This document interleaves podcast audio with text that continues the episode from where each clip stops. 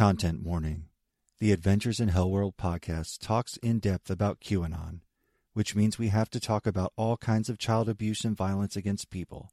Listener discretion advised. Hello, everybody. I am Mike Rains, a.k.a. Poker and Politics, and welcome to another episode of Adventures in Hellworld. This week, I am joined, as always, by Sarge. It's me, Sargio. Feeling it. Sarge on his A-game this week. I got my coffee. It'll only tick up from here. And the mysterious L. Let's fucking rage, my beautiful babies! Oh yeah, grip it, rip it! That's from L's stash of original Four Locos. That's a real Four Loko, like the kind that can kill you. This was the prototype where they still had the fifth Loko in there. Oh man, 5 Loko? That's too many Locos. Well, it was like a negotiation tactic. They hit the FDA with the fifth, the like full 5 Locos, and they were just like, give one up. This is too powerful. They were like, okay, we'll scale it back. We'll take away one of the Locos. And they're like, okay, you're fine. And then college kids found out that 4 Locos was still too many. Those cans of malt liquor beverage or whatever were too big and too cheap. Then like King Cobra or whatever, like it also didn't taste as bad. I mean, it still tasted pretty bad, but not as bad as like a full like King Cobra or like Steel Reserve. So pretty bad. I never got into energy drinks, so the Four Loko history is something that I don't remember.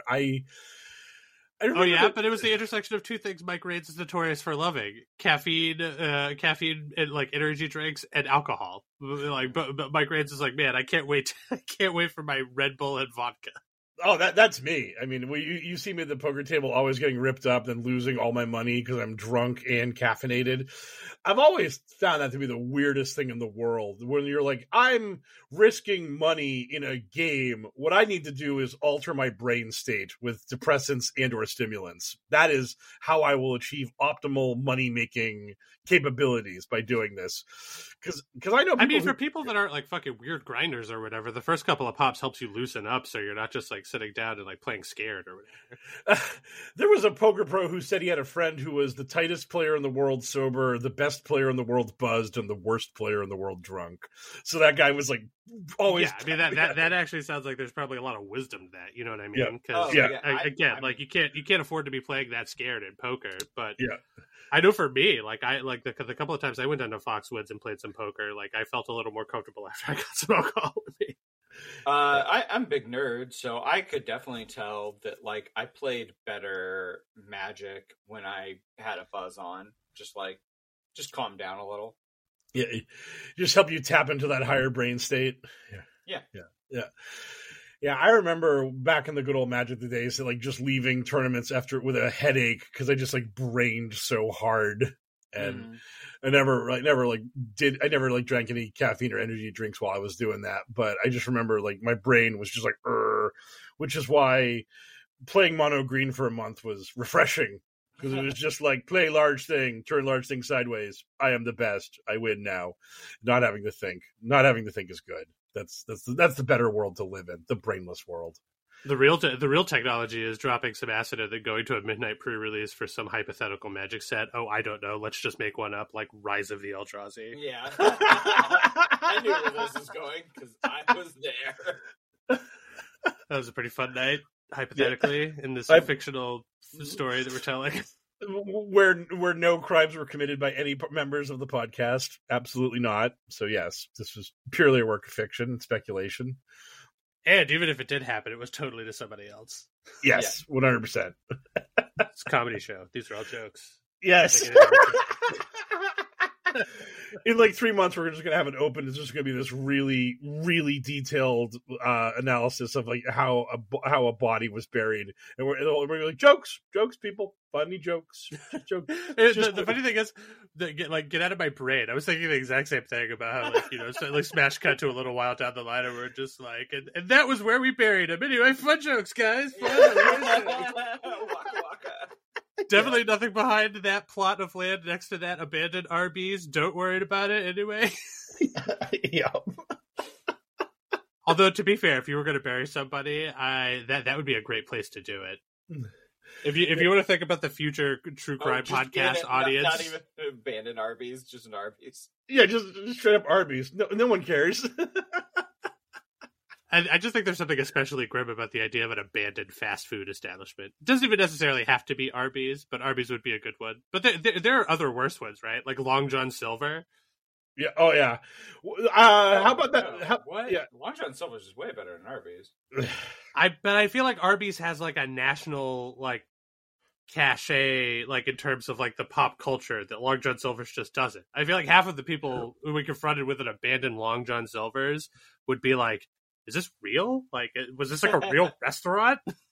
Some movie prop?" Yeah. We have that terrifying abandoned Denny's like near our house here in the beloved Commonwealth of Massachusetts, like by that, like, I don't know, like what used to be Kmart Plaza, which is now Market Basket.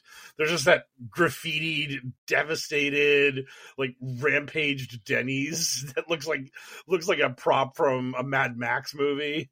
Yeah, it looks about 20% worse than it did when it was still operational. That's where we were going like 15 years ago after our Laser Quest tournament or whatever. Yes, exactly. That Denny's is great because before it became a derelict wreck, it was most notorious for just like, as a wild coincidence, it had 2 one-armed waitresses. Yes. Yeah, that was a thing. Yeah, it was, but like, you know, like most Denny's, I was only ever showing up there like this is when I grew up in like the Boston area or whatever. Like just growing up, like showing up there, just like blasted drunk with my friends, like after a night of like God knows what. Usually like a Laser Quest lock in or a midnight matinee, or just like, oh, it's like the midnight showing of like, you know, Iron Man. Like we went to so this is like that dates it right there, 2008 or whatever that was. And it's just like, yeah, go to see the midnight release of Iron Man, and then go get they had that mozzarella stick grilled cheese sandwich there, which was just great if you were drunk and coming out of a movie where you hadn't had anything to eat for 3 hours. My go-to drunk restaurant was Waffle House. They're not, you know, the best at waffles. They're not the best at anything. They exist. They're the best at like having fights happen in them. Apparently, yes. Yeah. I mean, Waffle House is notorious for a couple of things, and one of them is just like, dude, if you go to it's a roll of the dice. If you go into a Waffle House, there's a pretty good chance that you're going to see or be involved in some sort of scrap. Head down at the Waffle House, like, yes, you know, eyes on your own homework. Yeah, avoid eye contact at all costs. The Waffle House has no law. Everybody's blind at the Waffle House. You know what I mean? Yep. Yeah.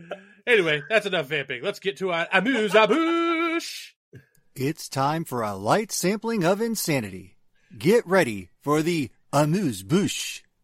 Speaking of a bouche I'd like to amuse, it looks like our good friend of the podcast, Lord Boebert, is finally single. Nice. That was a horrible joke, and I wasn't sure if I was going to go there, and then I did. But yes, my attraction to Lord Boebert remained strong. Now she is single. Hit me up. Pick up the phone. I can't tell you that I treat you any better than he did, because I probably don't have the means that he did. But hey, I am available. So, it actually doesn't appear that her husband was really very financially stable or anything. Her husband, or soon-to-be ex-husband, as it were, he got himself into a bit of trouble exposing himself to some teenagers at a bowling alley. This was... Wait, recently? Yeah, this was right before when Boebert rose to fame. Like it came out that her husband had an indecent exposure charge, and so people were just like, "Ew, this is like she's not exactly this. Her husband is a sex pest, which is not a great look." So, wow, yeah. So yeah. It seems like he clearly just has cock confidence, though. Just pull that shit out in the middle of public. Like, hey, take a look at this. Yeah. Look what I've got. It's just like, okay, well, that's a crime for some reason. Yeah.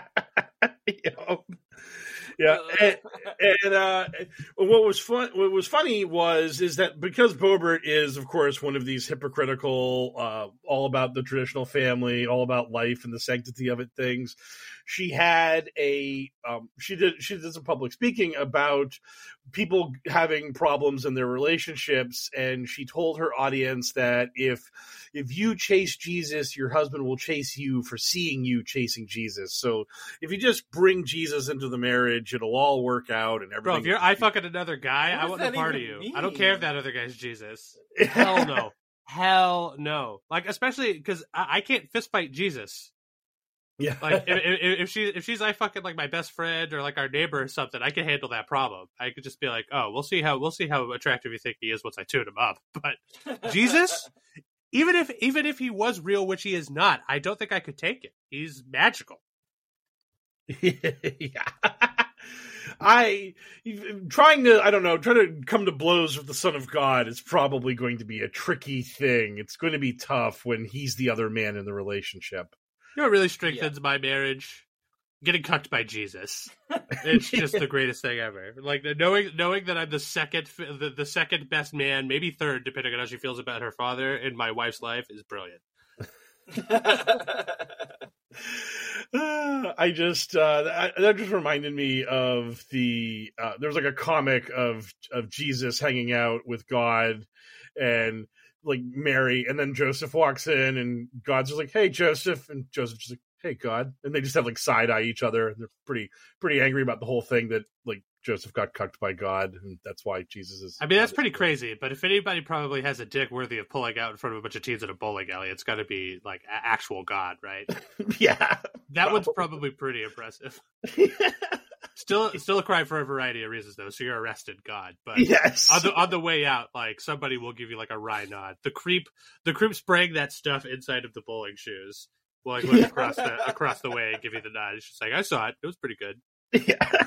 Yeah. So, yeah, another Republican family values person truly living up to them, because we just had MTG going through a divorce along with all kinds of, like, messy stuff about her having all kinds of affairs behind her husband's back and just all that good stuff going on. Now, our other hero of the sanctity of marriage, Boebert, is dipping out on her creepy criminal husband after she'd had that conversation about how she's going to be a grandmother at a very young age because one of her teenage children is involved in it. I forget if it was her daughter or son, but yeah, someone somewhere in generated pregnancy in the teen years there. So I don't know, like 45-year-old or whatever old Boebert is. She's like, yeah, I'm going to be a grandma already. Just my family, virile, just getting out there, making more children very quickly because that's healthy and good. And yeah, we fuck young in my family. Okay, Ms. Boebert, exactly how young? This interview is over. Yeah. Hey, there's Romeo and Juliet laws in Colorado. Totally above board and legal. Remember that Transformers movie where that was a plot point in it? And like the main character who like busted out like that bit of information had a laminated card in his wallet. It was just like, hey, here's like a little laminated card to inform you about the law, which says I get to fuck your underage daughter. Wait, what? Yeah, as soon as I said that, my mind jumped to that. Then L beat me to it. Yeah, that was a thing. It comes up on Twitter. It was the first Marky Mark Transformers movie. Like he has a daughter who is 17. She's dating a person who is like 20 or whatever. And then at one point, Marky Mark starts giving him some guff about it, and that kid produces from his wallet a laminated card describing the Romeo and Juliet law.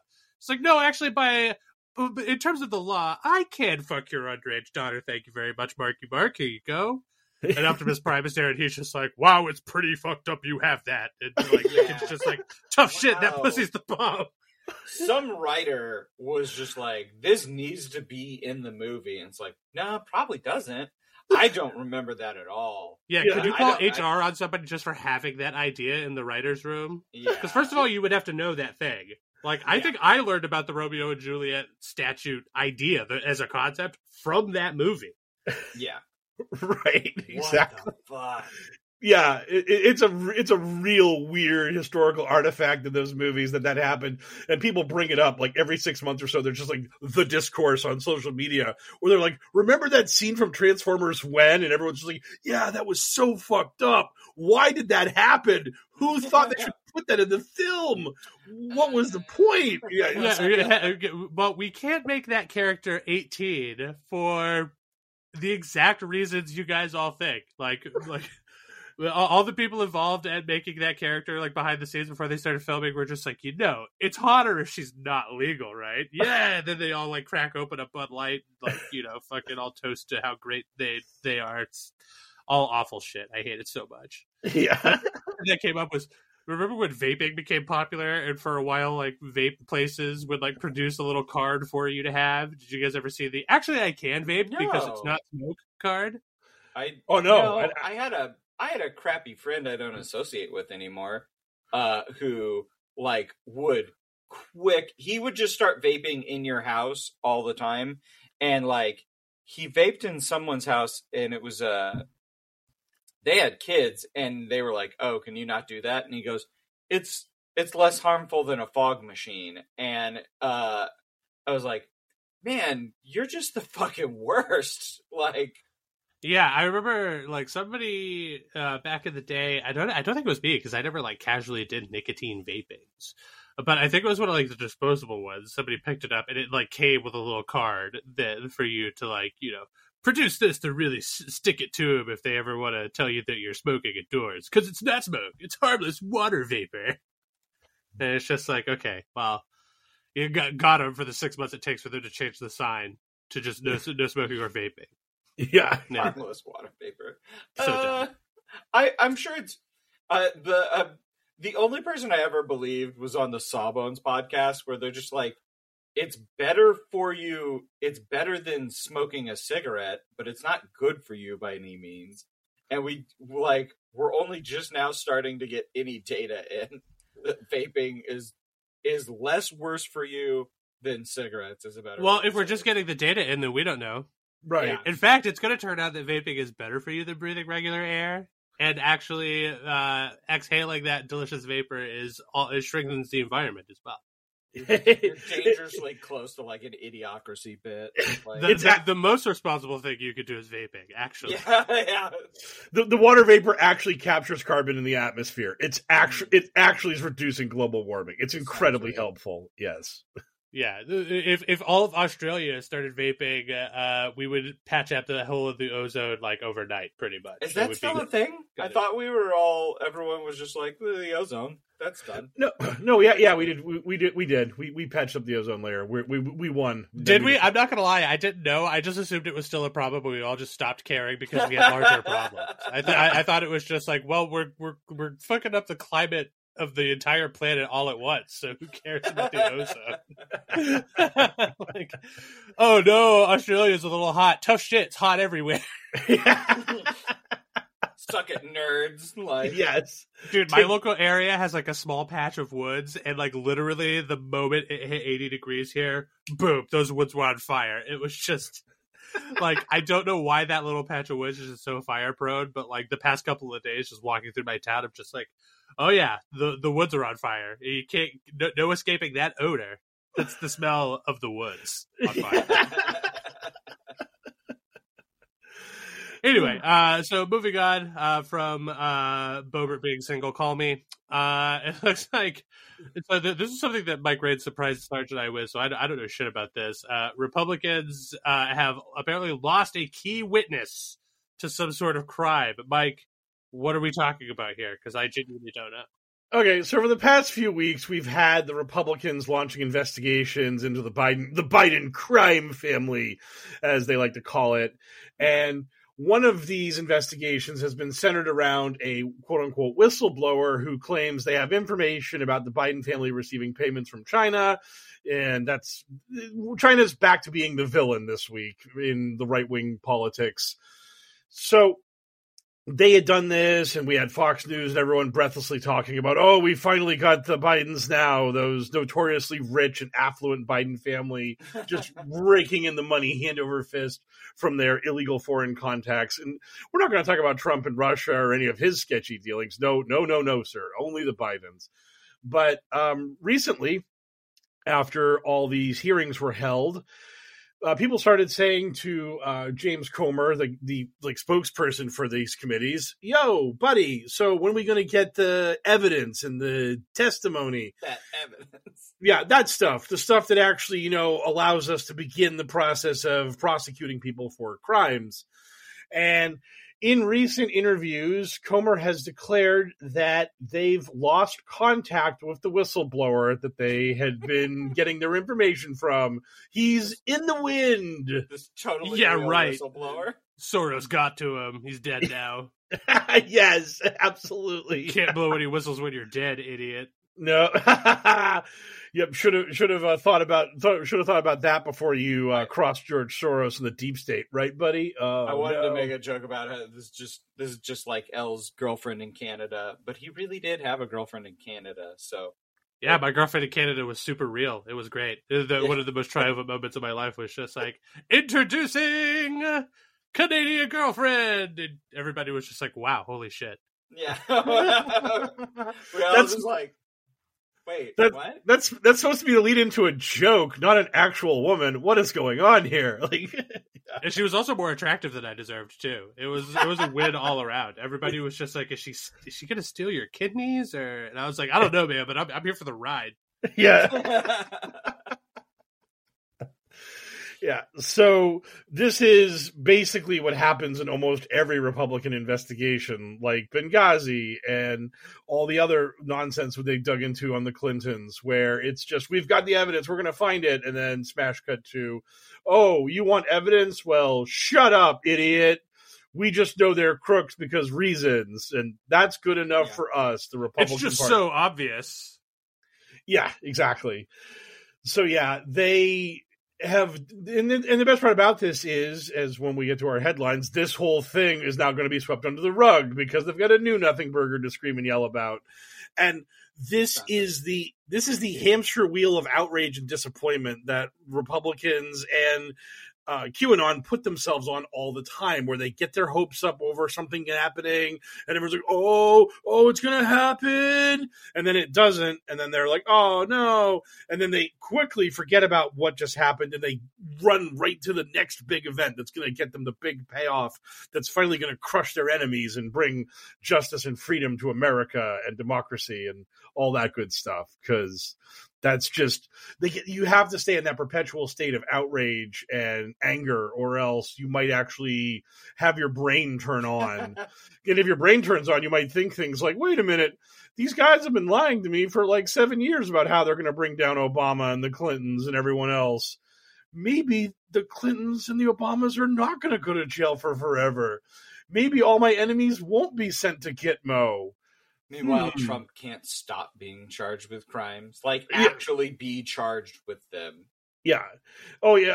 It's going to be super awesome when his big boy indictments come down at some point in the next month or two. And we're just going to be watching Republicans being like, now, espionage, meshpionage. So what? So what if? That's great. I mean, if he can just get maximum indictments before they still somehow produce him as their candidate for the next election, that would be incredible. Oh, they're working on it. They're absolutely working on it. I mean, make him the worst possible candidate. Just make him the least electable person on earth, and then put him up against, like, maybe that would be the time for a little progressive surge to maybe actually put up a Bernie Sanders. It's just like Donald Trump indicted on 30 different, like, felony charges versus Bernie Sanders in the battle of implausible candidates who could win. Yeah, that's like the payoff in like one of the Rising Stars comics. Like basically, like a superhero runs for president repeatedly and just loses because he's just like too like inhuman and creepy, and then he ends up running against like two candidates who are so corrupt and horrible he wins by default and becomes president. And it's just like, oh shit, like. Because basically one candidate commits a murder and the other candidate tries to blackmail him into like staying in the race because of it. And all their schemes get revealed. And then America's just like, well, we can vote for the blackmailer or the murderer or the superhero. I guess we vote for the superhero. Them's the breaks. Could you imagine the pants-shitting terror that us lefties would have to suffer through if Republicans in America could ever field like a good candidate? Like if they ever just had like an attractive, well put together person who keeps all of their racism and stuff like pretty secret. It's still there. I mean, it's the party line, but it's like secret. And they're like well spoken and like nice, and people seem to like them. It's like, yeah, you know, it's hard to just like this person. Right. Yeah. It would be in Massachusetts, we had Charlie Baker as our governor, and he was like one of the most popular governors in America, and he was a Republican. And if they could actually have a guy like him run nationally, I mean, the problem is that their base is so psychotic. They would tear that guy apart because they would be like, hey, do you want to, I don't know, like, basically murder women for having abortions, and you want to like ship all non cis het white men to Gitmo. And Charlie Baker would be like, no, that's crazy. They're like, boo, boo. Yeah.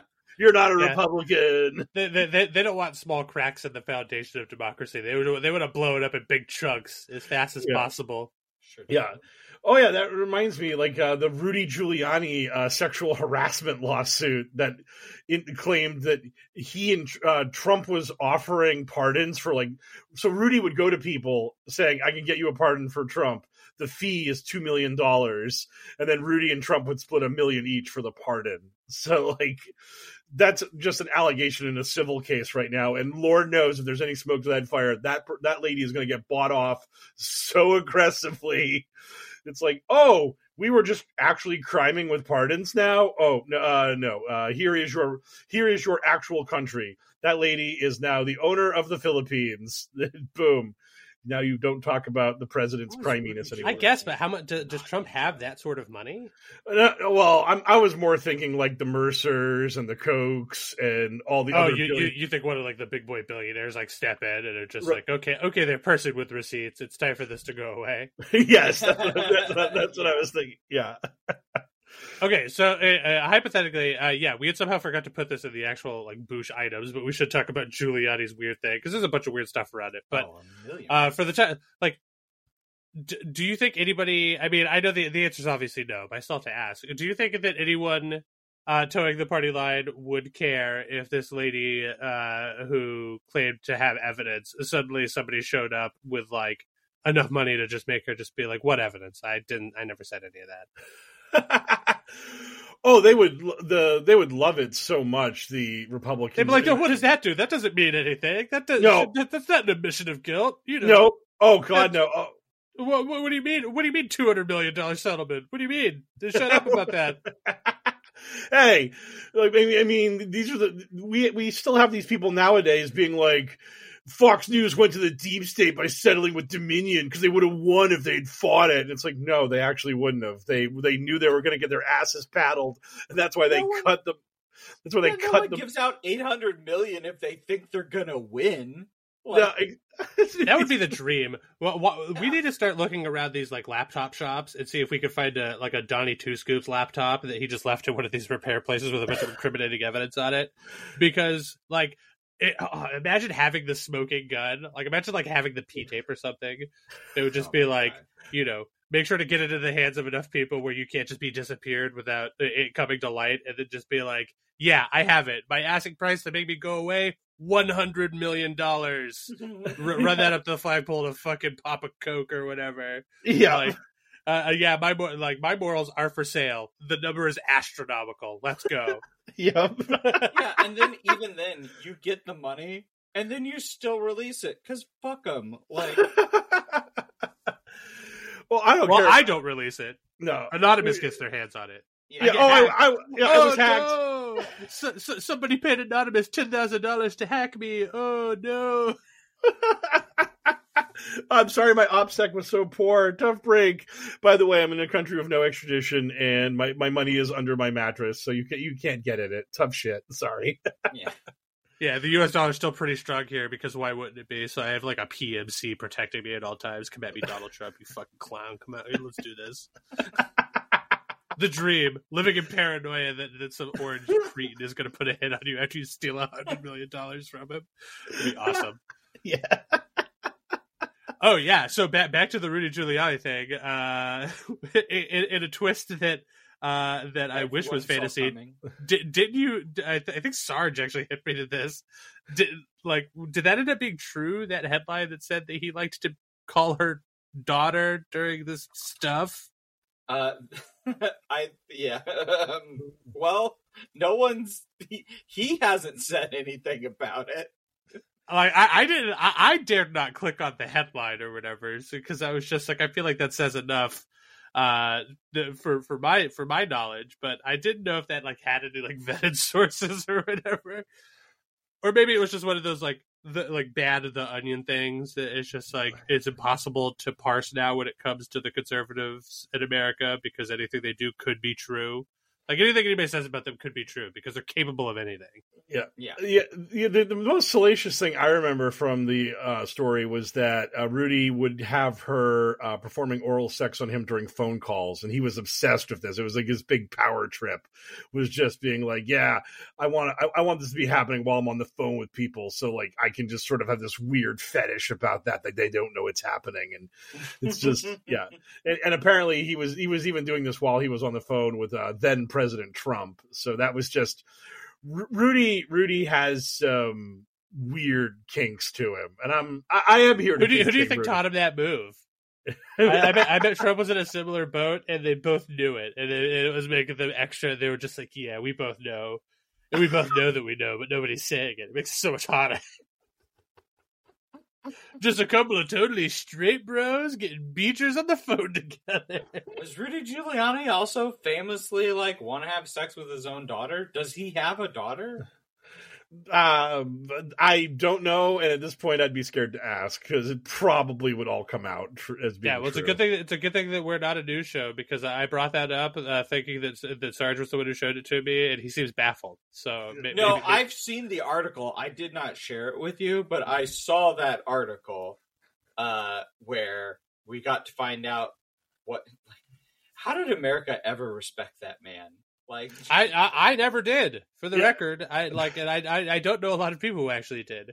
He was the guy who happened to be the mayor of New York when 9/11 happened. Yeah, he did some good work on that one day and got way too much credit for it, and that was about it. I mean, he came into work on one day. Yeah, he came into work. It was a shit show. He busted his ass and. I've been talking to some people, and they mentioned that Rudy was in the fallout of the World Trade Center for a long time, and there are studies being done on people who are in that shit and its effects on your cognitive abilities, and some people are suffering actual dementia and brain degeneration as a result of being in that that. Whatever yeah, if you're breathing in that cloud of insulation and concrete dust, you get the disease that makes you want to get blowed on the phone. Yeah. Yes. It's so weird. But yeah, so our boy, America's mayor, oh God, it's just, yeah. Just this is the company our former president keeps and is going to just be proudly flaunting to us. Apparently, during this entire 2024 campaign, it's gonna be also. Let's be fucking real. If anybody was America's mayor, it was Jerry Springer. Yes, he was a mayor, wasn't he? Yes, he was. Yeah, yeah. He absolutely embodied what America actually is. Yes, which is fist fights over paternity tests. That's America. Yeah, poorly scripted fist fights over paternity tests on in front of three cameras and a cheering audience of poor people that with the government's boot on them. He felt that his show had been bad for America, and it's yeah, man, we know. Yeah, but in the same way that making anybody confront what they're actually about is bad for it. Can be bad for them. You do have to get through that bad part before you can start to grow, so maybe we should have looked at the Jerry Springer stuff and been why do we all like this so much, as a culture, instead of just leaning way into it. That would require introspection, and that is not something America is capable of. So, because it was just imagine what watching Jerry Springer as it's airing, and you're just shaking your head at it. And you're just it can't possibly get any worse than this. And then inside of 10 years, toddlers and tiaras is happening. Yup. It's so funny that And that's a show that, like, QAnon has not even gotten angry about yet. Like, everything else on the television is just like they're in a frothing rage over. And mostly because I think that they probably enjoy, like, child beauty contests, and that's not something they find to be amoral. But if you have some drag queen read a children's book to kids, that's the annihilation of America. That's the very death of freedom. Yeah. Wasn't there some, just like last year or whatever, wasn't there some show called, like, MILF Manor? Yeah.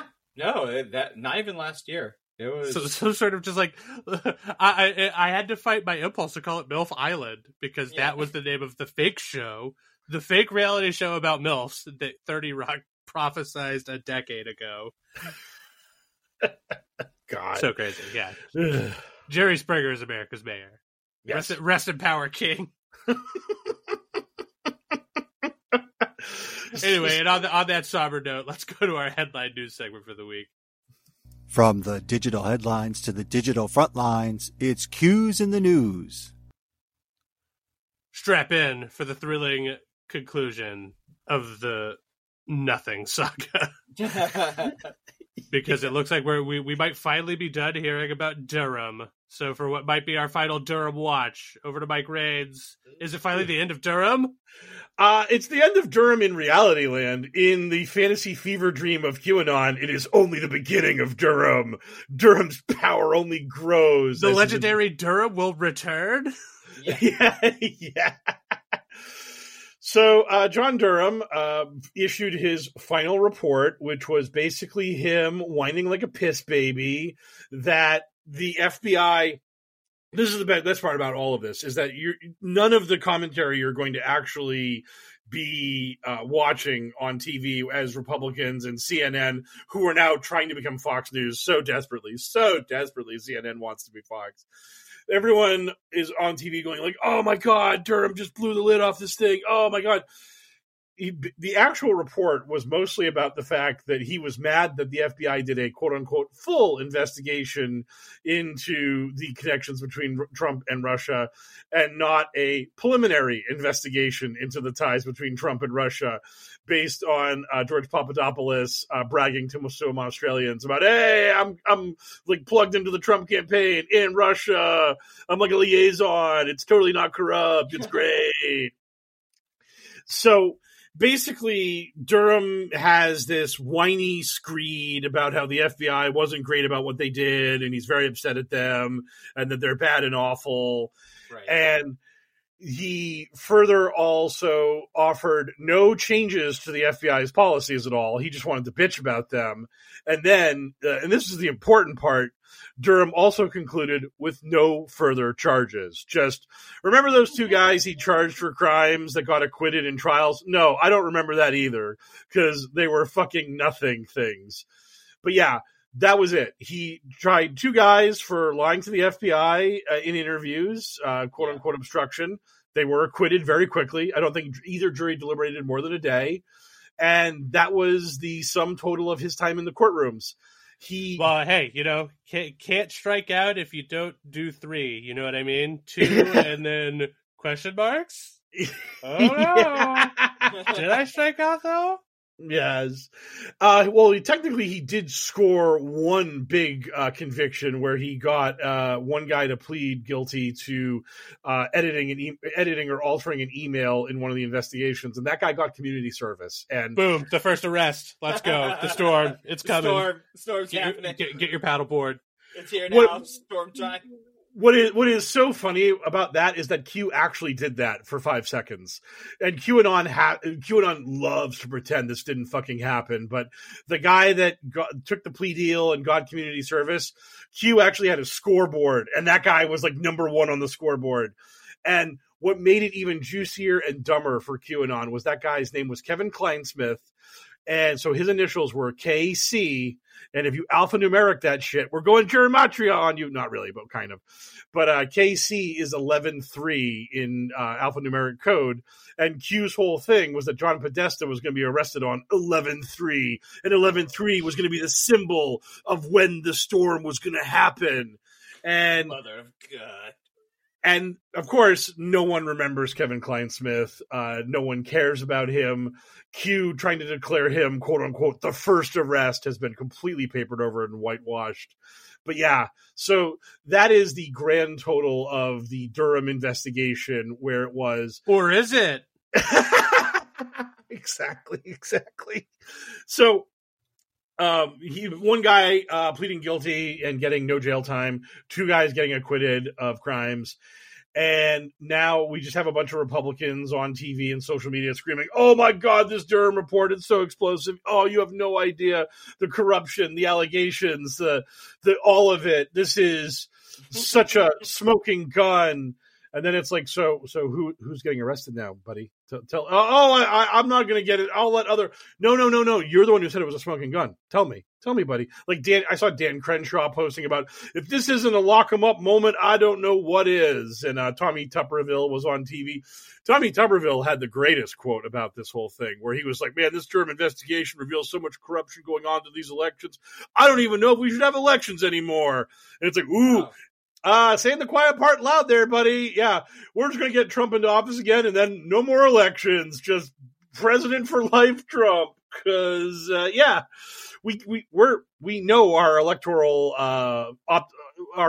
future is grim, to say the very least, nationally, as the Republican Party. So we're kind of hoping to catch lightning in the bottle one more time, and then we're going to declare game over to the American Republic and just have our strongman leader in office for the, 2.5 years Trump would have left before he drops dead, because not the peak alpha male, no matter how many Photoshops of his head on Rocky's body these people make of him.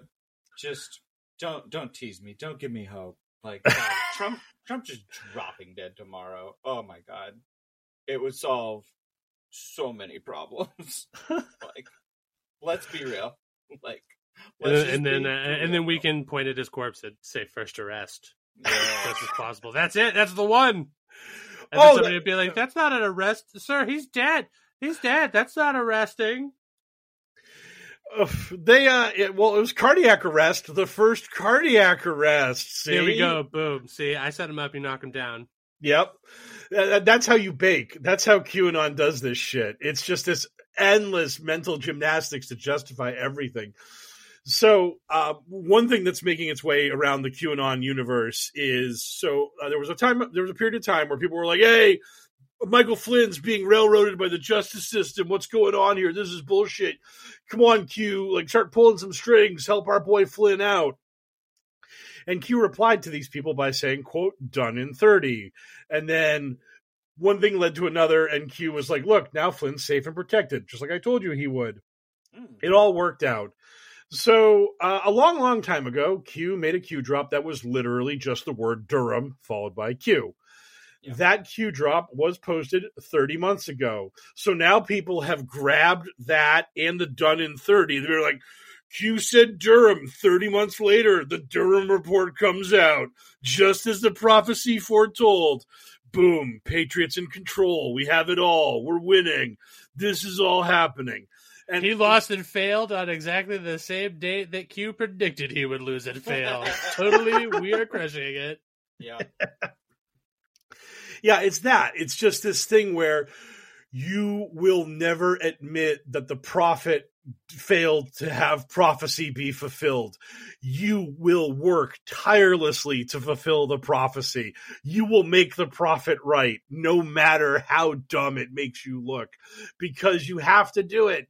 Because if the prophet was wrong, this whole thing falls to shit. I mean, so that's just what makes this so sad, a sunk cost fallacy that these people are trapped in this shit. It's one of my wallpapers that I love posting on Twitter was Joe M being like, if Trump lost, then Q had failed. Since that is impossible, Trump did not lose. And it's just like, okay.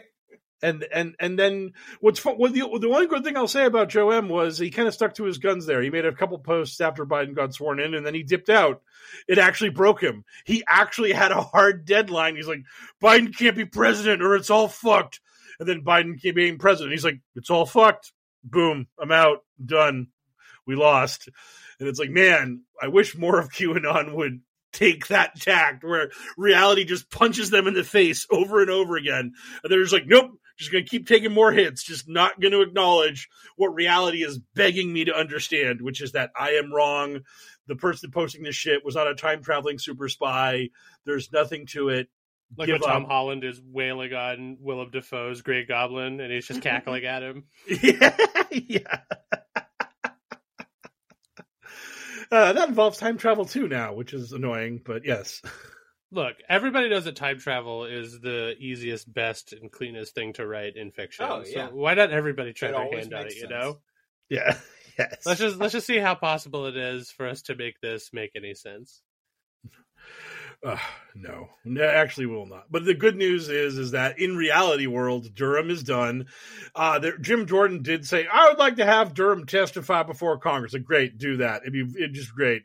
Just have Durham like get red in the face and be all piss baby for the cameras for like 90 minutes. And then we can all give all the Q fans another excuse to Photoshop the Punisher logo over him or whatever. Yes. There was a guy who, like, basically had a fleeting resemblance to Durham. We talked about him. The guy with the YouTube channel where he gets like 10,000 views just posting shit where he's like, "Hey, I'm John Durham. Deep State's going down. Hope you have a good one, amigos. Stay frosty." And everyone's like, "Oh, it's happening!" And it's just like, he's not John Durham. It's not him. It's a dude. It's a fucking like 55, 60-year-old dude with a goatee who just looks vaguely like Durham, who went for it, and you idiots are buying it. God damn it. Why is it this easy to grift? Why do I have morals? What the fuck? That was so stupid. But yeah, so it's over. Now the Durham watch has ended, and now we can all move on with our lives as QAnon looks for their next disposable hero. And then hopefully by that point, they'll be in 2024 and they'll be very happy that Trump won Iowa. They'll be like, yeah, now we're in the campaign season. Ignore the polls that say he's going to lose in a landslide to Biden. Woo! Well, I don't know if you've heard, but according to him, every poll he's seen has him winning in a landslide, like 78% or something like that. So, oh, yeah. Yes. Oh, he's crushing it. So juicy. Yeah. Just get ready to get rolled, Joe Biden. This time will be different. Yes. It's not different at all, is it, Steve? No. Speaking of not different at all, it wouldn't be a week of this fucking show with me and my fucking cohorts where we didn't have to talk about fucking Elon Musk. So here we go. Mike Raids, scintillate us with what Elon did this week, because I genuinely don't know. Okay, so Elon opened up the week by generating a massive fissure in his QAnon fan base, because he declared the new CEO of Twitter would be a woman whose name I will not remember and don't care about. But the big problem with this lady is that she is a member of the World Economic Forum and has also said some stuff about, masks, good, vaccine, acceptable. And oh no, did Elon's audience go, whoa, wait a minute, Elon, buddy, bro, amigo, what are we doing here? Like, this lady, no. Hard pass. This is unacceptable. She's in favor of these things, and her social media platforms indicates that she's a pretty right wing nut herself. But the fact that she had a toe dipped into reality when it came to COVID, like handling ways to mitigate COVID, and that she's been a part of the World Economic Forum, which is just literally rich people hanging out and talking about like stewarding the world via your richness and being like, hey, we're all rich, everything's going great, so maybe we should do some things. Yeah. But because Alex Jones has made the World Economic Forum the new boogeyman of the right, anyone associated with them, unacceptable. So there was plenty gnashing of teeth and rending of garments in QAnon over this whole thing, where they were like, no, this is unacceptable, this is bad. And people were like, hey, trust Elon, bro. Trust Elon. Elon's got this. White hat's in control. We're all good. Trust smooth sailing. Yes. Now, what was Elon like engaging with them on Twitter? What was it like, Cat Turd adding him and being like, this is a mistake, and him just being like, don't worry, bro, I got this. I got this, bro. Actually, that's the funny thing is that Elon really didn't have a lot of social media engagement on this issue because I really feel like Elon was just so taken aback by what was happening. He didn't understand, like, why are they yelling at me? I am their hero. I am good and acceptable. And this is not how can you possibly distrust my CEO? So he didn't engage on that front. The fronts he did engage on were the fronts of being a very weird, creepy asshole where he had an argument with someone about George Soros and basically at some point compared him to Magneto and then stated... Sure did. Yes, and then stated that George Soros is bad and wants to destroy humanity, which... is a really weird thing to say and leans heavily into the anti-Semitic trope that Jews want to tear down civilization.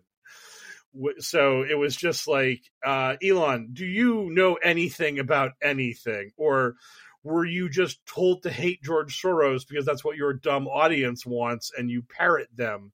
And that appears to be the latter because, Elon's other big move, besides his, again, posting a bunch of really racist mask-off shit on Twitter, was he was interviewed by and in this interview, he, again, was asked about, yo, why don't you like Soros? And his response was just mumble-jumble.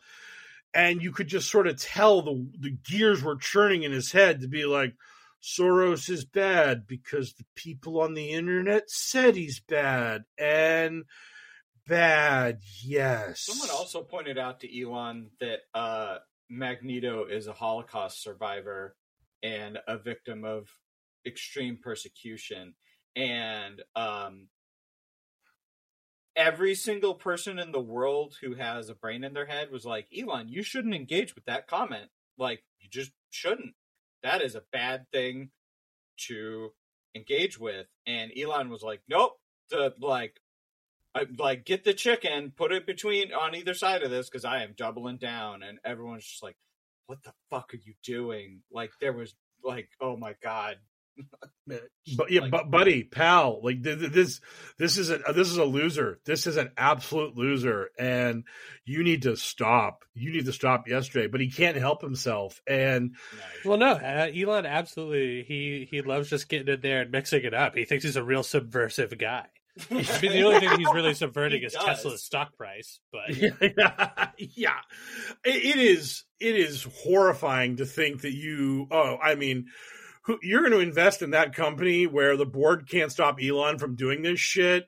And Elon, even in this interview that I bring up, at one point they were like, yo, Elon, you own Tesla, you run Twitter.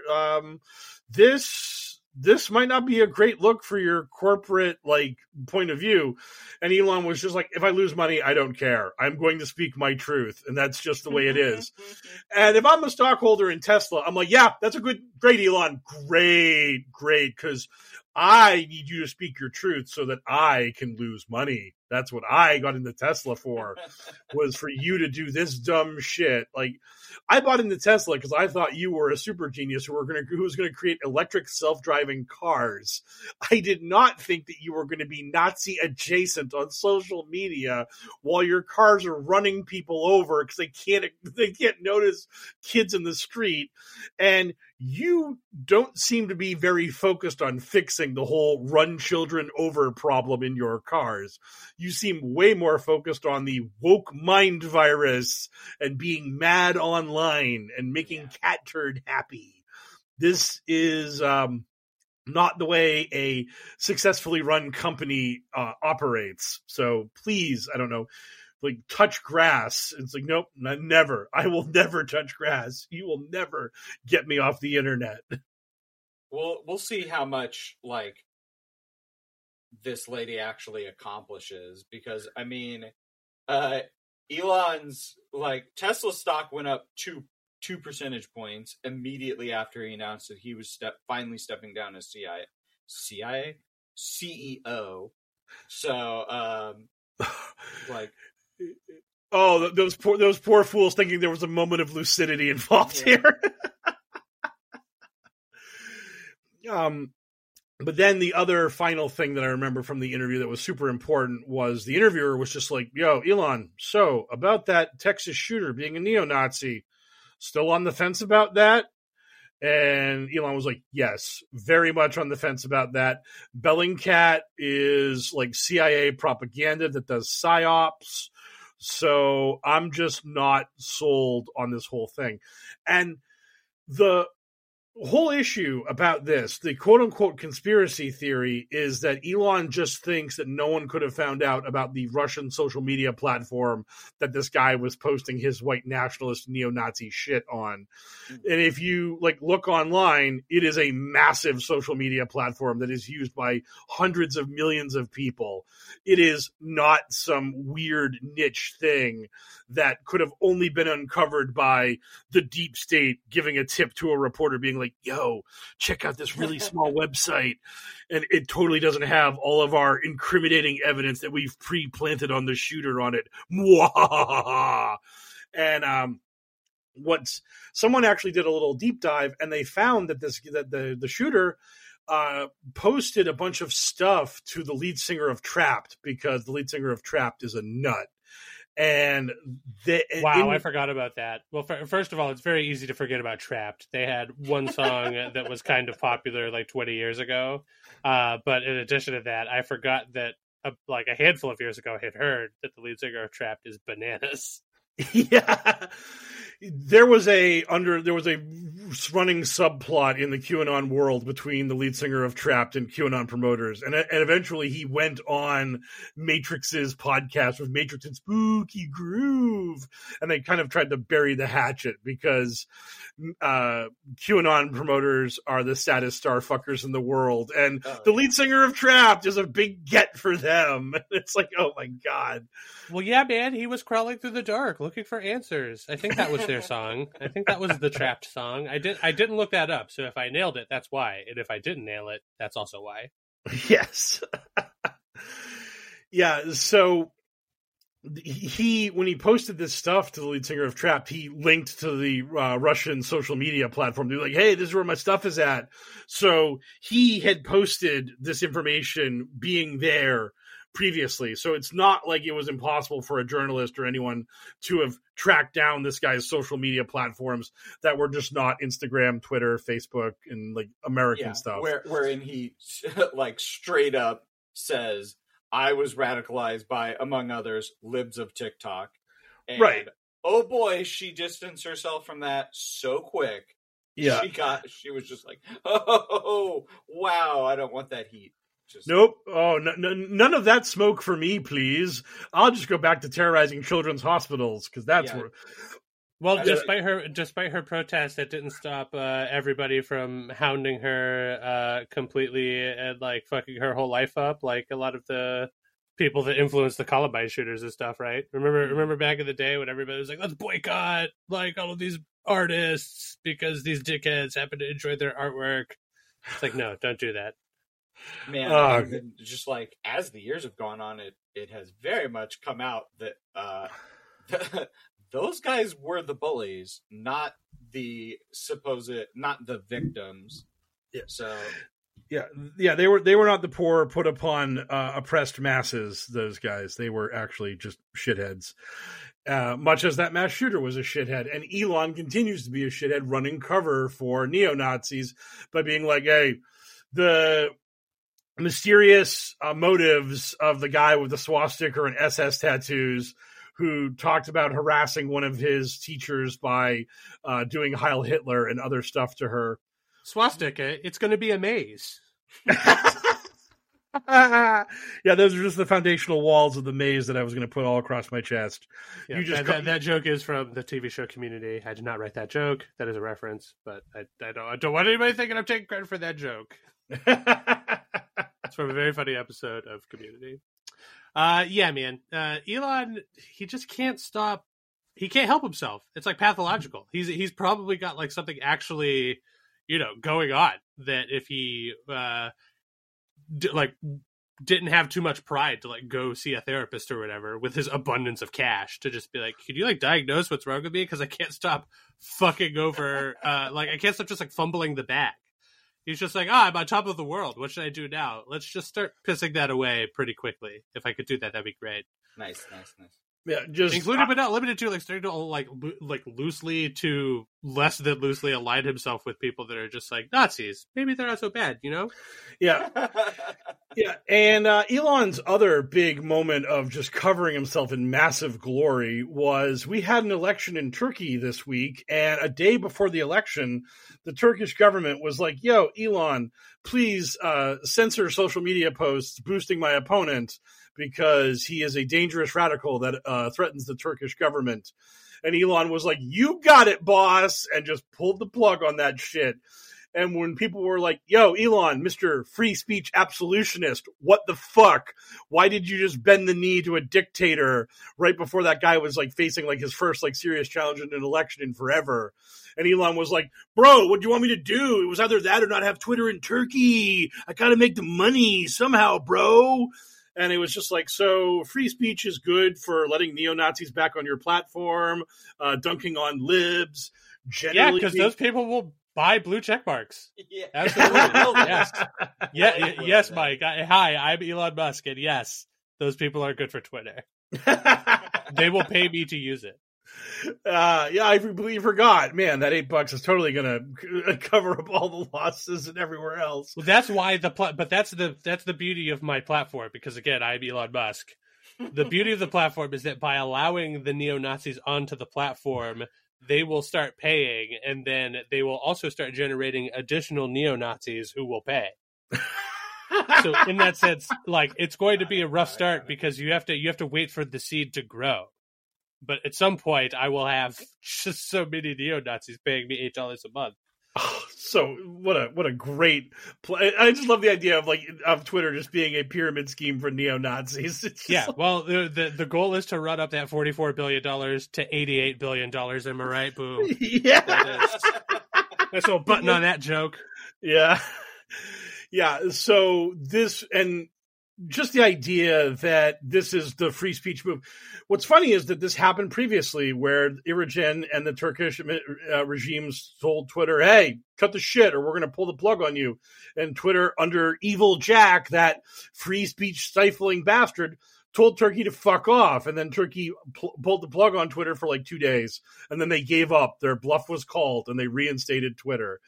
But Elon, oh no, Elon licks the boot of the dictator snap quick. And when called out on it, it's like, hey, I had to do it. Just the price of doing business in the world.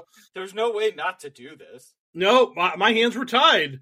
The dictator told me to do a thing in his country, and I acquiesced because that's what you do when you truly, deeply care about free speech. You just give in to fascists as quickly as humanly possible. You're getting it. Yes. You're finally coming around. Yeah, finally my eyes are opening.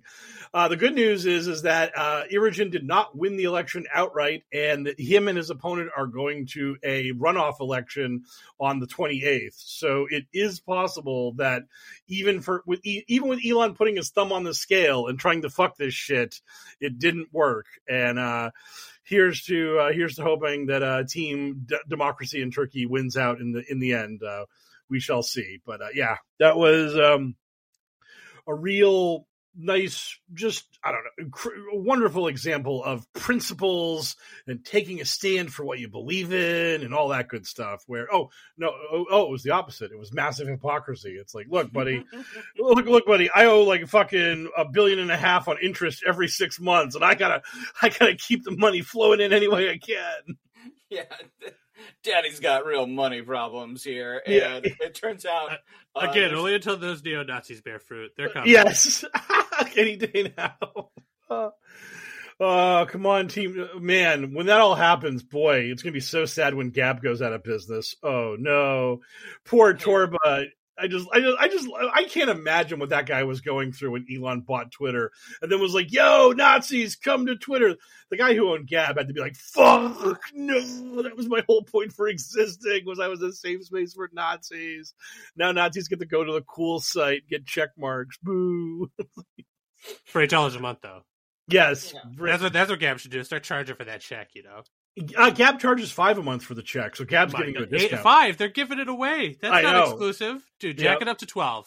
Yes. They can see an extra premium. Call it double extra. Call it double racism premium. They just need to go in that Grey Goose thing and just jack the price up on their bottles and just call it a premium beverage. I'd be like, but it was the same beverage you were charging like 25% of. Yeah. Now it's a premium beverage. What of it? And then, if you can't afford our premium beverage, then we don't want you as a customer. Yeah. I mean, that's why the stupid Kanye shoes were so much. They were a premium shoe. Now they're not a premium shoe. For customers who don't want to pay the price for the Xbox Series X, we have a console for them. It's called the Xbox 360 or whatever. I can't remember the exact quote. Man, that was a hilarious gaffe on that guy's part. But if I didn't have it, I shouldn't have tried. Let's move away from this gaffe of mine and finally transition our way into our mailbag for the week. Our listeners got questions. We got answers. It's time for Q&A. Pancake Peasant asks, what's your prediction for the next up-and-coming conspiracy that QAnon will absorb? Oh, man. Ooh, an existing one that they're going to get up in, huh? God, what did they just grab onto? They just grabbed onto something recently. Like, we saw... Well, yeah, but even if they have that, so you can't use that one. It's already happened. That would be cheating. Yeah. That would be like saying JFK Jr. is alive. Or, That would be like saying something crazy like that they already sort of believe in, or at least some of them do. Right.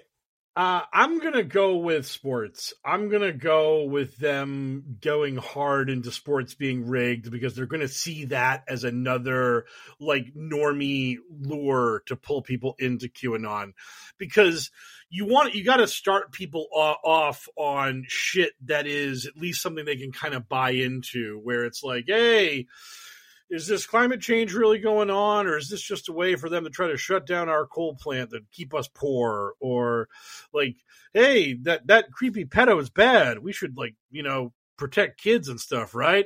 And then you start on that level, and then by the end of the year, the person wants Tom Hanks to go to jail because he's part of the Illuminati. That's how you lure them down the path. So I feel like because we've had a couple of like quote unquote scripts that have leaked on the internet of like the Super Bowl being rigged and Logan Paul's last boxing match, where there was a script his opponent was going to get his eye swollen shut, which, boy howdy, that's a commitment to character to willingly get punched in the eye until it swells shut as part of a script. But facts.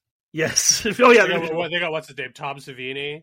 Yeah, right there, just behind the scenes working on Logan Paul's face. Yeah. They just turn him into sloth, which is great. But I just think that's going to be kind of their new thing, where this NFL season they're going to be like, hey, look at this play. Why was this flag not thrown? What was going on here? Something's fishy. And then they're going to get into online sports betting being a scam by the deep state, and they're just going to try to pill people through quote unquote sports being rigged. I think that's a fertile ground for them. They're going to be real bummed out when they find out that Patriots are not, in fact, in control in the world of they have been for a little while now. Right? Yeah. It's They're gonna be okay with the fact that Chiefs are in control, because that's at least a mildly racist name. But then they're gonna find out that Patrick Mahomes is not white, which was gonna hurt them a bit. So they're gonna be very upset about that. So. He's white passing. He puts ketchup on steak. That's like the ultimate camouflage. It's like, oh, God, the caucasity of that maneuver. His younger brother commits crimes. Like... Yeah, his younger brother is like his portrait of Dorian crimes. Yeah. his younger brother seems to think he can get away with quite a bit here in Kansas City. And he's right. Unfortunately for him, no, he's not. He finally stepped up and did big boy crimes now. He I guess this is our new Amuse Bouche section where we talk about Patrick Mahomes' brother. He grabbed a woman bartender and forcibly kissed her, all on camera, and now he's being charged with sexual assault. So great job, moron. Yeah. Was he smart enough to pull out his laminated card that shows the age of consent laws in every state in America? Because that could have... No, it is laminated. My brother rookie card. Yes. He's like, look at my documents. I can do what I want. It's like a license to kill over here. Yeah. Actually, no. Only Patrick has the license to kill. His family members, not so much. Oh, come on. Yeah, that license is non-transferable. Yes. Patrick Mahomes could probably do whatever the fuck he wanted in Kansas City. Oh, yeah. He could walk into the middle of downtown and shoot someone dead. And they would be like, "Are you?" And passersby would be like, "Damn, so accurate." Yeah. They'd be like, "Are you gonna win another Super Bowl?" Yeah, probably. Okay. Yeah, great. Hey, man, we just have to put up with the fact that that's your pilot for the new TV series. You got the best quarterback in the NFL is also a serial killer. It's like Dexter meets Ballers. It's gonna be great. We're gonna fucking smash that shit together. Did Sarge ever answer the conspiracy question? I can't remember. Is it no? I can't. I can't think of anything. Let's just say aliens, but harder. They're gonna get into the alien racket more aggressively. Or not necessarily aliens, but you know, UAEs. They're gonna be like about those like unexplained aerial phenomenons and stuff, or UAPs, I guess, right? Yeah. Whatever the stupid new term for UFO is, they're gonna be all about that life. They're gonna be like, I don't know, man. It could be any number of. Is this from the Ukraine? Like, just whatever country they don't like, despite the fact that it seems impossible that it could be from there. That's really funny because like Ron Watkins, right before he became a Dominion voting machine expert, was going to do like alien. He was going to do UFO leaks or alien leaks. I forget what it was. It was going to be like a WikiLeaks for that stuff, and then he forgot all about it like immediately because he got on TV talking about the Dominion voting machine manual he read, and he was like, "Oh my god, this is all I need to do to get on TV. Fuck UFOs." Boom. He's like, "Wow, I don't have to fight Tom DeLonge for the very limited space of like fucking anybody who gives a shit about UFOs." Yeah. How is he? He must have been really careful with what he was saying about Dominion voting machines. Because he got the letter. He got the C&D letter. So apparently he clammed up after the opening salvo, and also probably Dominion thought that like he doesn't actually have he doesn't have $1 billion, Sandy. So fuck him. Unlike Mike Lindell, Newsmax, OAN, and Fox News, who actually do have the pockets that are deep enough for Dominion to sink their hooks into. Not unless Mike Lindell decides to give us all of his money, then they can take it from him. Yeah, Mike Lindell, wouldn't you feel better if you gave away your money versus having it taken from you by a corrupt government? Yes, agreed. Did I ever tell you guys about how my partner's mother? Yes, we were you told us about the My Pillow story. Yeah, we heard it. She was so traumatized. She was like scared. Like, oh no, my woke family might be offended by my America First pillow. I know you guys are real political, and it's like I'm fairly certain you bought that a million years ago, and also like it's already paid for. I don't care. You shouldn't give that man any more money. Yeah, I mean, you know, and sometimes you just get judged. Like, what are you gonna do? It's like whenever I used to. Like, I don't really have any collectibles displayed now, but a lot of the times when I was like displaying collectibles, whenever I would invite new people over to the house, I'd just be like, oh. Like, they're going to have to judge me on this. Mm-hmm. Because it's just like, unless it's something that they are intimately already like really comfortable with, like they have a very similar collection of themselves, this will just be like a new environment for them. They'll have to look at their things and make their calls. So if I walk into your place and I see a My Pillow, yeah, you're going to get a little judgment for that. But that's just the case with a lot of weird stuff. Like if you just had like a dragon dildo like out and on display too. I think that was pretty bizarre as well, but you know. Yeah, on display. Yeah. Yeah. Yeah, if you just have a shelf full of Funko Pops, I'm going to be like, "Oh, the Funko Pop thing." Okay. Yeah. Yeah. They're like, "Wow, you have too much money." Yeah. You have too much money. Yep. Anyway, yeah, so aliens, that's my call. Yep. So cool. Sports, aliens, and Sarge has nothing for us. So Great job.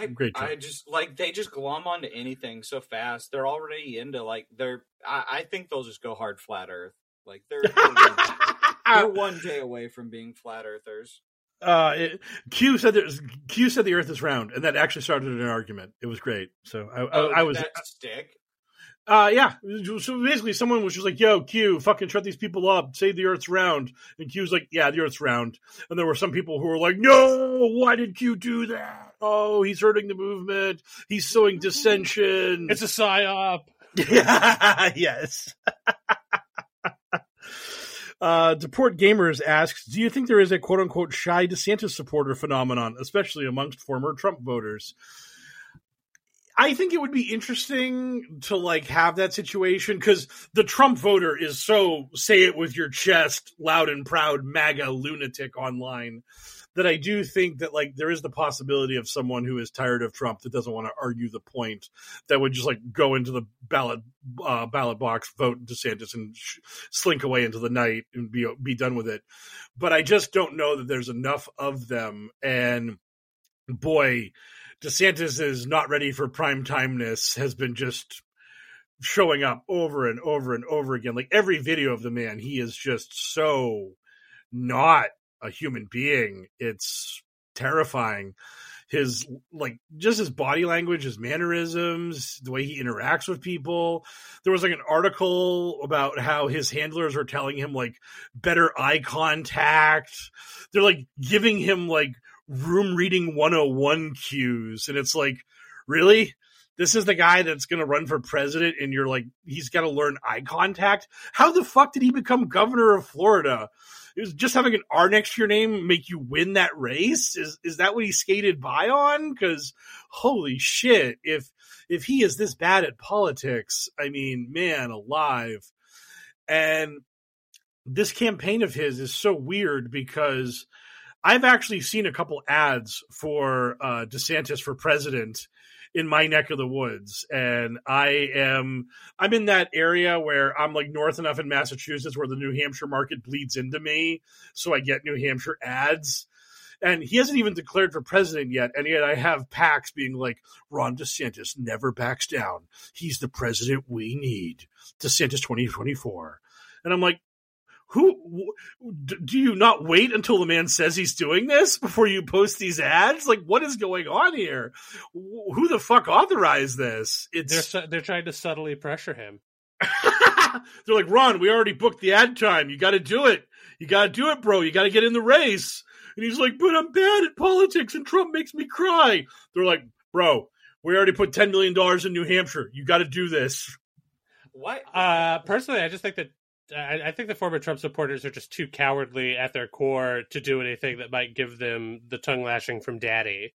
And you know that if DeSantis like won an election, Trump would be on Truth just being like, fuck everybody who voted for Ron DeSantis, meatball Ron, fuck him, he's terrible, I'm great, you're all betrayers, and I hate your guts, and if you voted for him, then you're the worst, and I disavow you, and you suck, all caps. I just don't understand how anyone would want to vote for Ron DeSantis with, like, I mean, Trump couldn't make a good headline either. For the same reason that people want to be in Florida, you know? Everybody with access to the internet can see what Florida is about. People still go there, you know? Yeah. People are still like, I want to permanently relocate here. Yeah. I mean, Trump even like made the comment where he's like, Florida is like easy mode. You have no state taxes, sun, all this beautiful shit. Anyone can governor there, you lazy sack of slime. And DeSantis is like, leave me alone. Stop hitting me. I'm a big baby. My head is bobbling. I'm bobbling. Yes. It's bobbling. Look at my head bobble. I have no idea what you're asking me. Head bobble. My mouth is freakishly large when I open it up, and it's just I just look not like a normal human being. I look like some sort of like Mike, literally... that's pretty aggressively body shaming there, bud. It is. Fuck him. DeSantis literally passing a law that says no one can talk about like where I'm traveling and with me. Yes. Yeah. Oh yeah. Yeah. Just desperately trying to become the fascist dictator of Florida, which is. Well, yeah, that'll make it a lot easier for him and people like Matt Gaetz to traffic girls. You know what I mean? Yes. Like, hey, yeah. You're legally not allowed to ask me where I've been or who I was with. The Matt Gaetz flying out of state law that I have signed into law, me, Governor DeSantis, who all of QAnon loves, because this isn't a law that child traffickers could possibly use. No way, shape, or form. Everything about this is good and wholesome. I am a good person. Vote for me. DeSantis 2024. Just do not say gay. Do not say it. Jesus. Like, I mean, the whole electorate of Florida has to be like, Disney spends a lot of money in this state.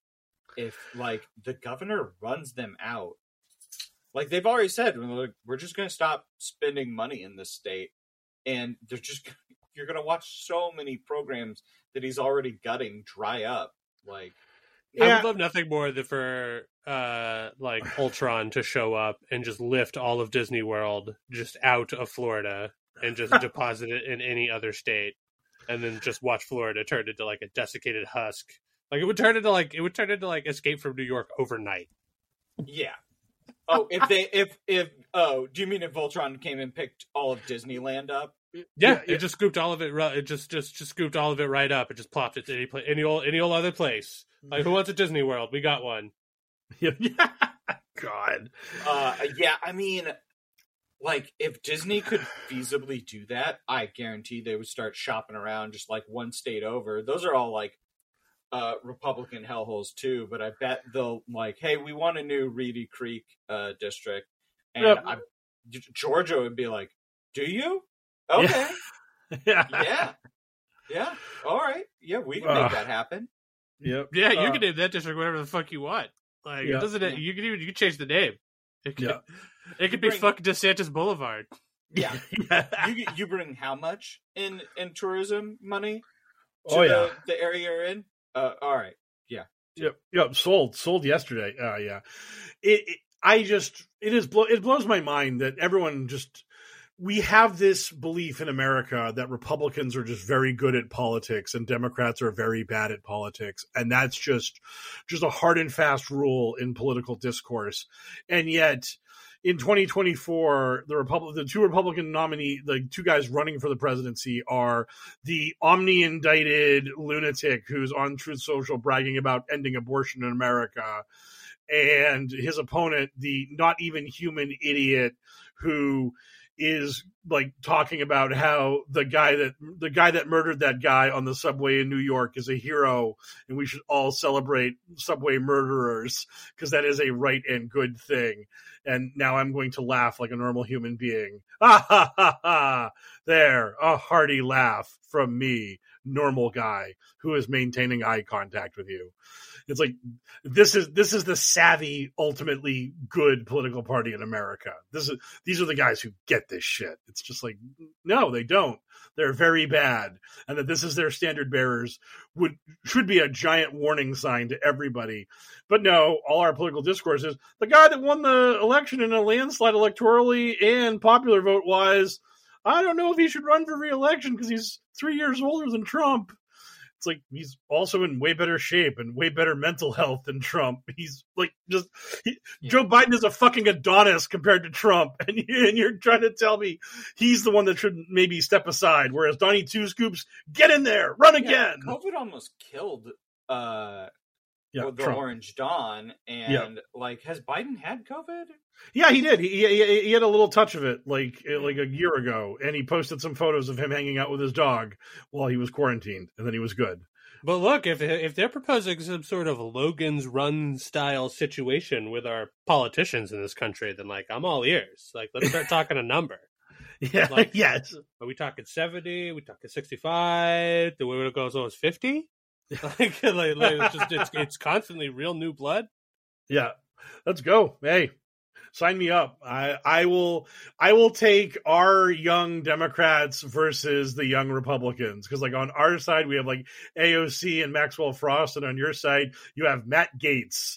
So, yeah, the Team Democrat looking strong on this front. So, yeah, I mean, it turns out that the Democrats' actual weakness is that a lot of them are just like the ones that run are just fucking boring. Like, yeah, well, now we have. Feinstein, and who I was never missing. It's like, we got a weekend Bernie's at her for the year or half or so we need left because she's gone. She'll be gone soon enough. But yeah, it's a bad scene. But guess what? Republicans are going to fuck us on that front no matter what, because we were like, hey, we're replacing her from the committee. They're like, no, you're not. It's like, great. It's like, you are the elder abusers, you fucks. So, but yeah, it's, hey, whatever. It is what it is. We didn't make these fucks. We didn't make all these fucking politicians mad old. No, they want to play. Let's play. Get the theater rigging up. We're gonna have to prop up. We're gonna have to prop up the bones of Feinstein for like 2 years, and then after that we'll retire to the wings. That was like a QAnon thing where they're like, we finally got them to admit Ruth Bader Ginsburg was dead. They thought she was dead for years. That was Donald Trump's big win. The Patriots made the deep state admit the truth. It's like, well, guess what? Feinstein's been dead for 6 months already. You still haven't found out yet. Mwahaha! We win. The deep state always wins. I like the idea that any of us would be shocked that a bunch of the politicians that we, have in office are fucking like mad old. It's like, dude, no, that's not a big surprise. No, I feel like young people have hated that forever. Yes, I feel like every generation's young people are just like, why are all these old fucks making all my decisions for me? They're so old. Yup. Nothing new under the sun. Anyway, let's move on. Yes, Cleodora Silvestri, the Hellworld Grand Inquisitor, asks, imagine you could be the mayor of any city for one day in which you can create a single law of your choice, no matter how insane. Where do you set up and what law do you create? Atlantis, I'm mayor forever. My boring answer is local, and it's Kansas City, and the police have to be under the control of the city again, because they're not in Kansas City. Yeah. Back from our old mob days. My fun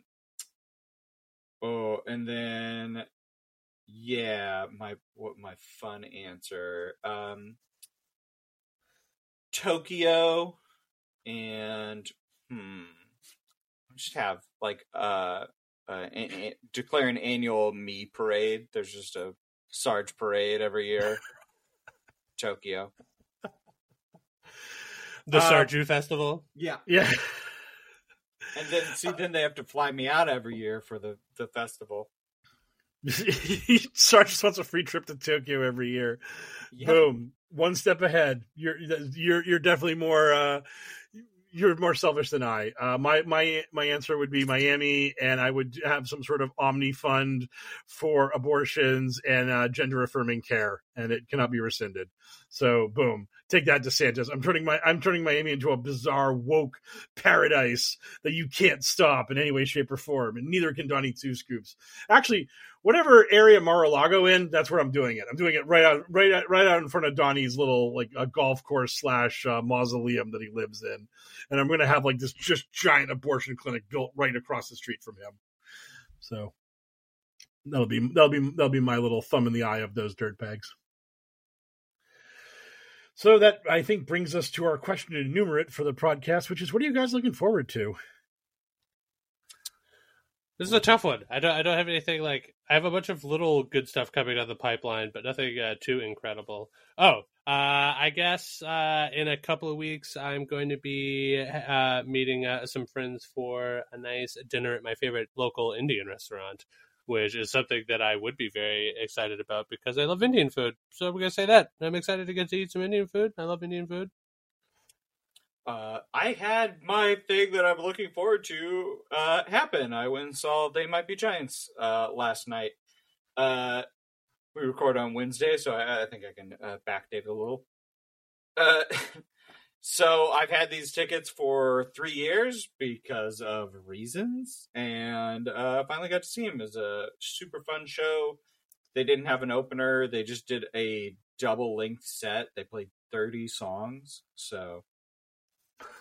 and it was amazing. Great show. That is bang for your buck, sir. Yeah. Yep. I am looking forward to and also dreading the continuing existence of the Boston Celtics playoff run. They managed to escape the mighty Philadelphia 76ers in the second round, which now means they get to face their arch nemesis, the Miami Heat, in the semifinals. Vegas has declared this thing to be, quote unquote, in the bag, and the Celtics are going to win this thing easy, which means when I'm sweating out Game 7 with the game tied with 2 minutes left, I'm going to be like, fuck you, Vegas. Fuck everyone thinking this was going to be easy. The Celtics never make it easy on us, ever. They enjoy only agony and pain.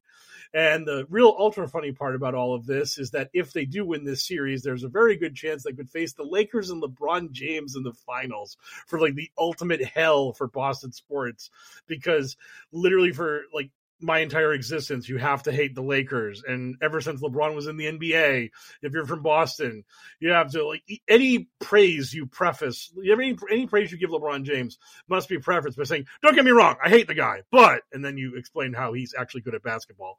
So if like, you... that could that even be argued anymore? That's no, like, but anywhere else in America talking about Tom Brady, like, right. Fucking hate the guy, scum of the earth, but man, he can play some football.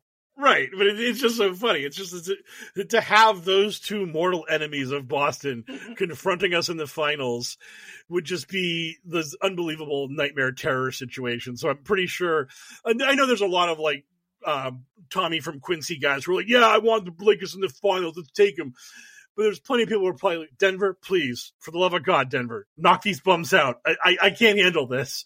Like, losing to the Nuggets in the finals would be annoying, but that's life. But losing to LeBron and the Lakers in the finals would be like the ultimate just punch in the throat. It'd be super bad. So looking forward to / dreading that. So that's going to be both a hoot and a holler. And then when the Celtics are done, that's the end of sports until football season, because regular season baseball, yuck. Baseball in general, yuck. So, yeah. Does the Boston dark time. Have a football team? Boston, we have appropriated the New England Patriots, who support 6 states in America, but we like to call them our own. It seems kind of like, I don't know, selfish, but that's the way Boston rolls. So, yes. But, yeah, okay. So that's my existence. Poor death of sports for a couple of months, although I don't give a shit because sports are for losers. No, that's not true. Sports are just fine. I just can't be fucked to care about baseball or basketball. So throughout that entire duration, I was just sitting there waiting politely for it to be over, because who could be bothered to care about fucking basketball? But on that note, it's time for us to lace up our Air Jordans and totally jump way above the rim thanks to their magical powers and get right the fuck out of Hellworld for the week. Thank you, dear listener, for supporting the show with your precious ears. If you'd like to support the show harder and still for free, you can do so by giving us a 5-star review wherever you get your podcast from. Go ahead and tell them that you like us and what we're doing. If you have money and you want to give it to us, we'll be happy to take it. You can go to patreon.com/pokerpolitics. Anybody who donates $5 and above gets access to all of our past, present, and future bonus content. So get in there and listen to us jabber about all sorts of random shit. If you have money and you don't want to give it to us, you can do some good with it by donating it to love146.org. They're an organization whose vision is the end of child trafficking and exploitation. That has always sounded pretty good to us. I mean, call us crazy, but that sounds pretty sweet. Thanks as always to DJ Minimal Effort for use of our intro song. Still no social media for them. What a legend. You can find our buddy Frosty, who does all of our voiceover work, however, on Twitter at FrostyVO. You can find our show on Twitter at Hellworld with a Q instead of an O. You can find myself at HellworldL, spelled the same way. You can find Sarge at Sergeant Hell, and Mike Rains is, of course, at Poker Politics. So, for another successful episode of the Adventures of Hellworld podcast, I have been one of your hosts, the Mysterious L, joined as always by my less mysterious, more enigmatic, and also beautiful. Just look at that face. I know you can't listen to it. You can't see it, dear listener, but it's a beaut. Sarge, and then you know he's got a mug. He's got a face for radio, you know. Then our expert in all things QAnon crazy, Mr. Mike Rains. Good speed, Patriots.